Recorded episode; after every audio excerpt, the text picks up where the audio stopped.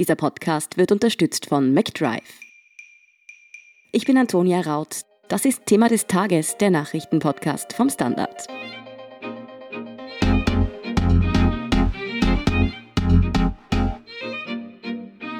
Sollte Wien den Autoverkehr noch stärker einschränken, ist Wohnen in der Stadt zu teuer und haben Männer und Frauen in Österreichs Hauptstadt die gleichen Karrierechancen? Für die Wienerinnen und Wiener gibt es zur Gemeinderatswahl im Herbst definitiv viel zu diskutieren. Mit Wien spricht startet der Standard nun eine Aktion, die am 3. Oktober, also eine Woche vor der Wienwahl, tausende Menschen mit unterschiedlichen Meinungen zu hitzigen Zwiegesprächen zusammenbringt. Anmelden kann man sich ab morgen Mittwoch um 10 Uhr. Wie das Projekt funktioniert, welche Themen heuer besonders polarisieren und wofür die antretenden Parteien stehen, erklären Rosa Winkler-Hermaden und Scholt Wilhelm vom Standard.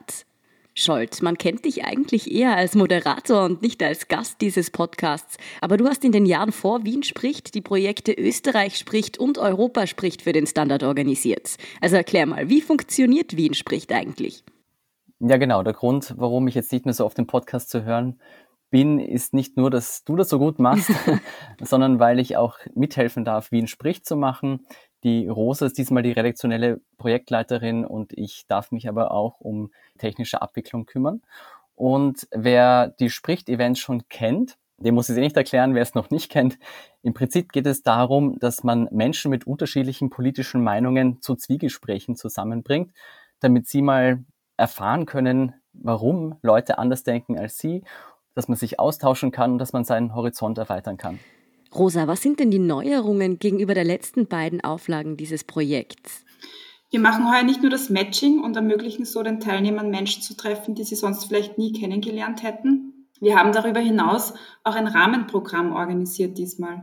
Uns ist es als Zeitung auch wichtig, vor Ort zu sein, um mit den Wienerinnen und Wienern über die wichtigen Themen des anlaufenden Wien-Wahlkampfs zu sprechen. Und schon morgen Mittwoch haben wir zum Beispiel eine Diskussion am Wiener Praterstern organisiert. An diesem wichtigen Verkehrsknotenpunkt wollen wir über das Leben im öffentlichen Raum sprechen und über die Maßnahmen zur Verkehrsberuhigung der aktuellen Stadtregierung. Da gibt es ja viel zu besprechen. Es gibt Kritik an den Pop-up-Radwegen. Die autofreie Innenstadt wurde viel beachtet. Und weitere Diskussionen im Kretzel gibt es dann zu den Themen Bildung, Klimawandel und Integration. Und die sind jeweils im öffentlichen Raum an verschiedenen Orten ganz über die Stadt verteilt.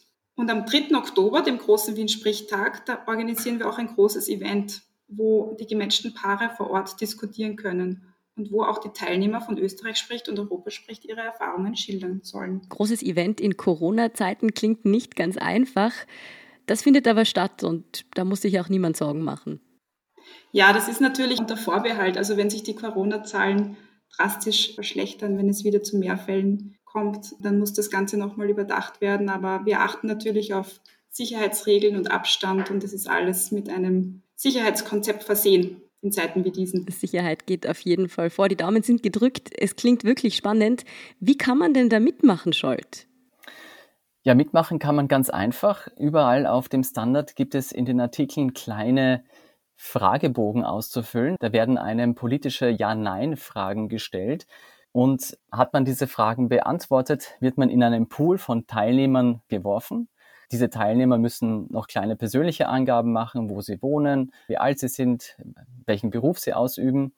Und dann wird im Anschluss nach der Anmeldephase im September diese Masse an Menschen zusammengewürfelt, eben zu Zweierpärchen. Und es wird geschaut, dass möglichst Leute zusammenkommen, die unterschiedlich geantwortet haben. Im Idealfall haben die Leute tatsächlich von diesen sieben Fragen alle Fragen unterschiedlich beantwortet. Genau. Ja, und wer sich so wie ich nicht alle Daten merken kann, findet alle Informationen dazu ab Mittwoch auf dst.at slash Wien spricht. Dort haben wir einen Erklärartikel eingerichtet, der eigentlich keine Fragen offen lassen sollte. Das sind jetzt ja alles Teilnehmer, die über den Standard zu diesem Projekt Wien spricht finden. Es ist auch ein Standardprojekt. Wie wird denn sichergestellt, beziehungsweise ist es überhaupt so, dass die Menschen dann alle so anders denken? Treffen da nicht doch irgendwie nur Gleichgesinnte aufeinander?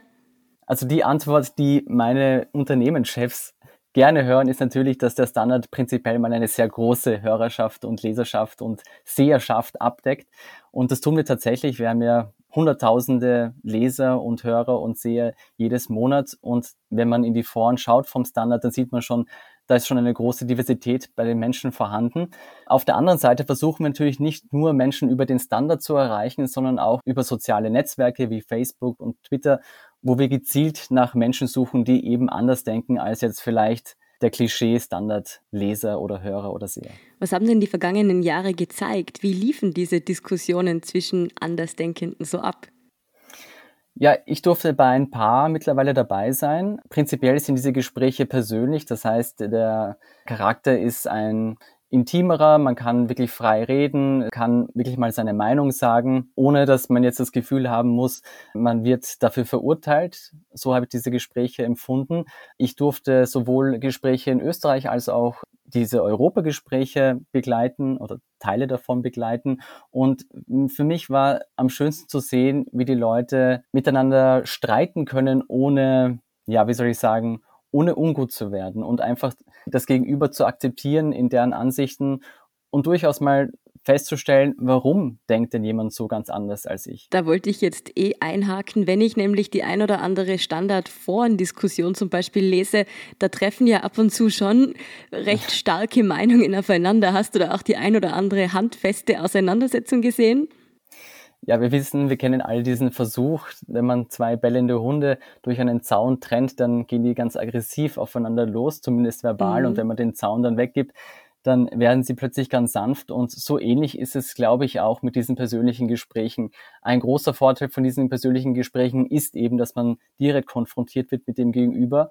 Und ganz im Gegensatz zu Online-Diskussionen, die manchmal auch unter der Gürtellinie treffen können, sind diese persönlichen Diskussionen, zumindest von den hunderten Feedbacks, die wir bekommen haben, immer sehr friedlich und nett abgelaufen. Also ich mache mir da keine großen Sorgen. Es ist aber natürlich so, dass wir den Teilnehmern und Teilnehmerinnen empfehlen, dass sie sich nicht bei jemandem privat zu Hause treffen, den sie nicht kennen. Also am besten an einem öffentlichen Platz wie in einem Park oder in einem Café und ja, mit Sicherheitsabstand. Das ist auf jeden Fall schon mal gut zu hören, dass es da eigentlich immer recht friedlich dann zugegangen ist. Rosa, wenn du jetzt einen Tipp abgeben müsstest, was sind wohl gerade bezogen auf die Wienwahl die am heißesten diskutierten Themen bei Wien spricht? Ja, ein paar wichtige Themen habe ich schon genannt. Das sind eh die Themen, wo wir dann auch die Kretzelgespräche machen. Das ist Bildung, Integration, Klimawandel oder aber auch Verkehr. Aber was natürlich die Menschen derzeit am allermeisten bewegt, sind die Konsequenzen der Corona-Pandemie. Viele sind in Kurzarbeit, verdienen dadurch weniger. Viele haben überhaupt ihre Jobs verloren und bangen um ihre Existenz. Gastronomie ist betroffen, Hotellerie, aber auch kleine Selbstständige aus diversen Branchen sind gefährdet. Man stelle sich vor, es kommt zu einem zweiten Lockdown. Natürlich ist auch die Gesundheitspolitik insgesamt ein großes Thema. Was denkst du so ungefähr, was für eine große Rolle Corona-Pandemie und alle Folgen und auch die Gesundheitspolitik bei der Wien-Wahl einnehmen werden? Denkst du wirklich, dass die da im Zentrum stehen oder dass da dann doch auch lokale Themen für die Wählerinnen und Wähler sehr wichtig sind? Ja, man sieht es schon seit Monaten, dass das bestimmende Thema die Corona-Krise sein wird. Schon während des Lockdowns gab es ein Hickhack zwischen Land und Bund, etwa als es um die Schließung der Bundesgärten ging. Oder auch bei dem Cluster im Postverteilerzentrum im Frühsommer haben sich Bund und Land in die Haare bekommen. Von Bundesseite wettert vor allem die ÖVP gegen die rot-grün geführte Stadtregierung und erhofft sich dadurch punkten zu können.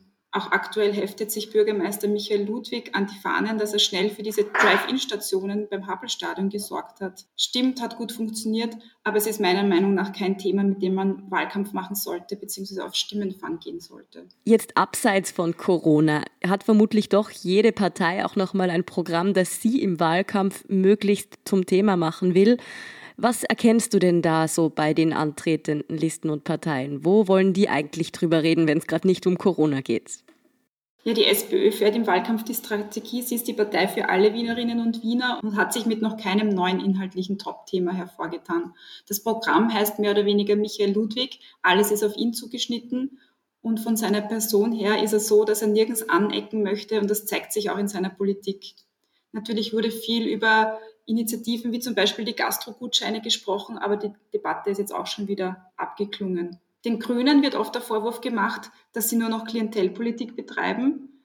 Das ist durchaus nachvollziehbar. Sie setzen sich für das angenehmere Leben im öffentlichen Raum ein. Sie wollen Platz für Fußgänger und Radfahrer schaffen. Autofahrer haben da natürlich wenig Freude damit. Das sieht man an den Diskussionen zu den Pop-up-Radwegen oder zur autofreien Innenstadt. Die ÖVP will mit Sicherheit punkten.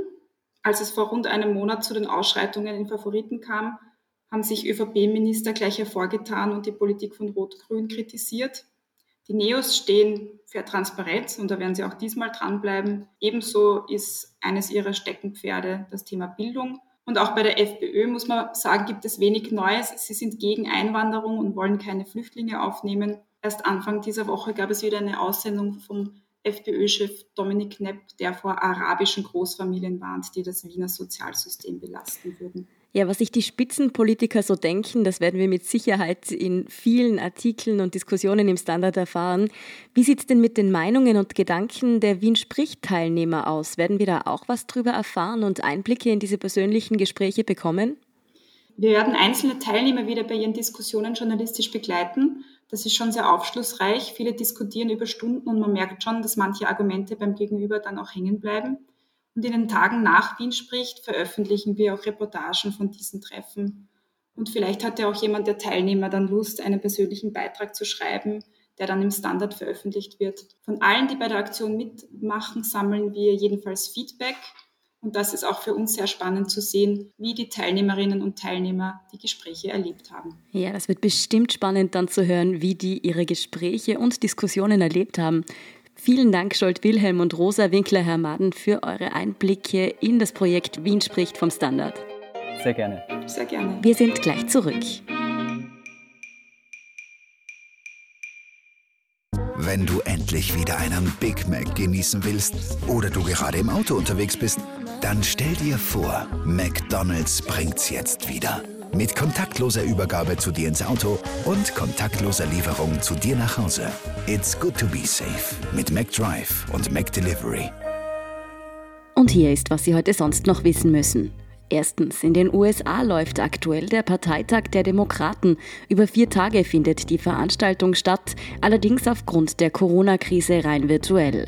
Eigentlich war das Event als große Wahlkampf-Auftaktveranstaltung rund um Joe Biden gedacht. Jetzt muss der Parteitag aber in abgespeckter Form stattfinden.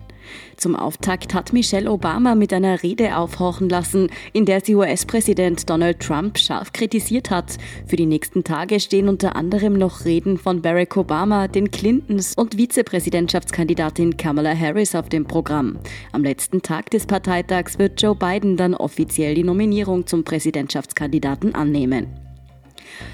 Zweitens, Ex-FPÖ-Chef und Ex-Vizekanzler Heinz-Christian Strache darf mit seinem Team HC wohl bei der Wienwahl antreten.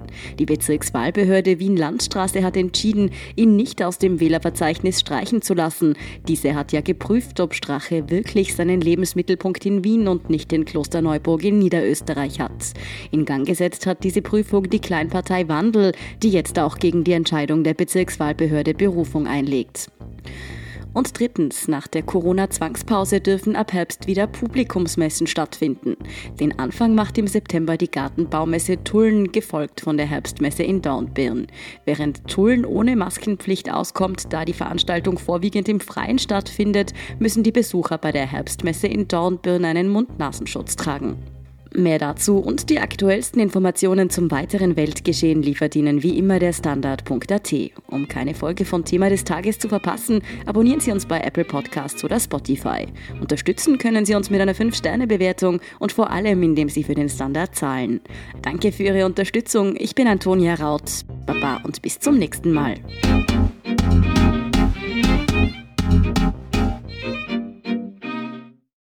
Wenn du endlich wieder einen Big Mac genießen willst oder du gerade im Auto unterwegs bist, dann stell dir vor, McDonald's bringt's jetzt wieder. Mit kontaktloser Übergabe zu dir ins Auto und kontaktloser Lieferung zu dir nach Hause. It's good to be safe mit McDrive und McDelivery.